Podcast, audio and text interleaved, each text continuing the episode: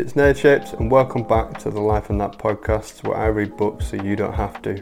These are two to five minute episodes talking about lifestyle design, travel, business, money, and personal development. Let's get into it.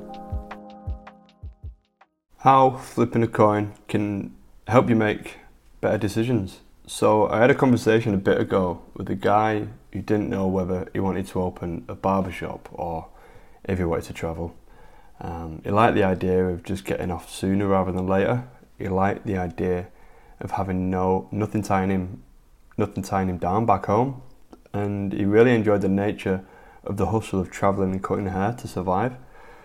But on the other hand, he wanted to have a stable income back home that could support his travels. Um, he liked that he always had a place of work to go back to if he ever needed to, but it would require a lot of upfront work to do.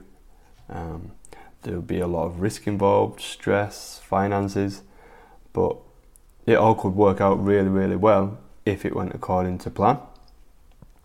Um, but that's a big if and and a big hope hope that it does.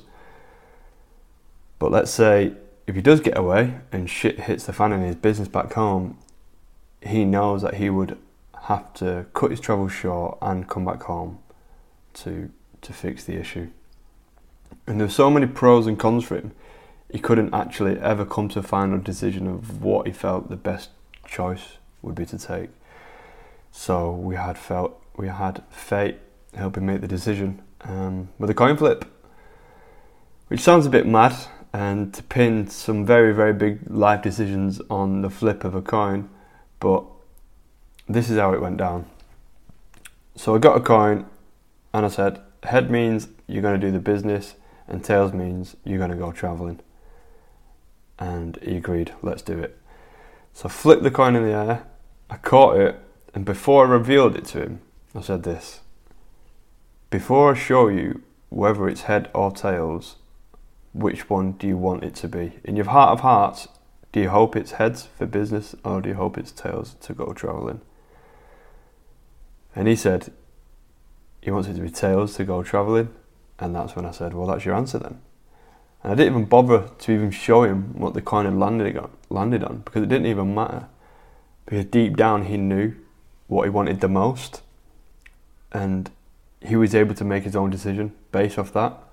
Um, and that's how we ended up getting to the point of where he can make his decision knowing what he truly wants, not what he thinks thinks could be right or should be right or things he should do because it'll look good, sound good, but he's made a decision based on what he know he truly wants intrinsically.